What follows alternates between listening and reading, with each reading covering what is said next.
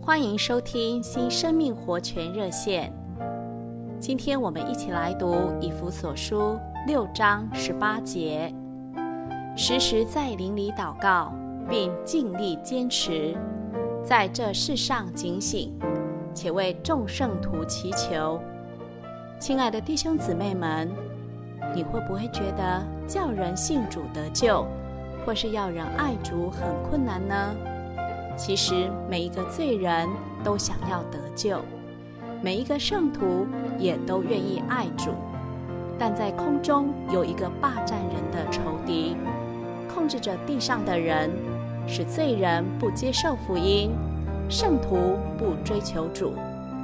因此，我们必须起来，在升天的地位上祷告，使神在天上的权柄能通行到地上来。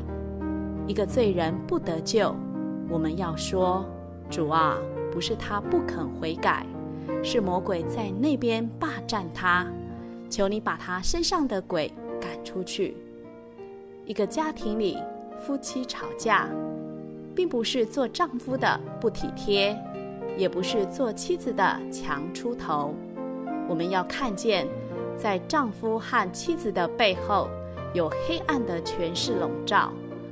我们祷告的目标不是那对吵架的夫妻，乃是他们背后的黑暗权势。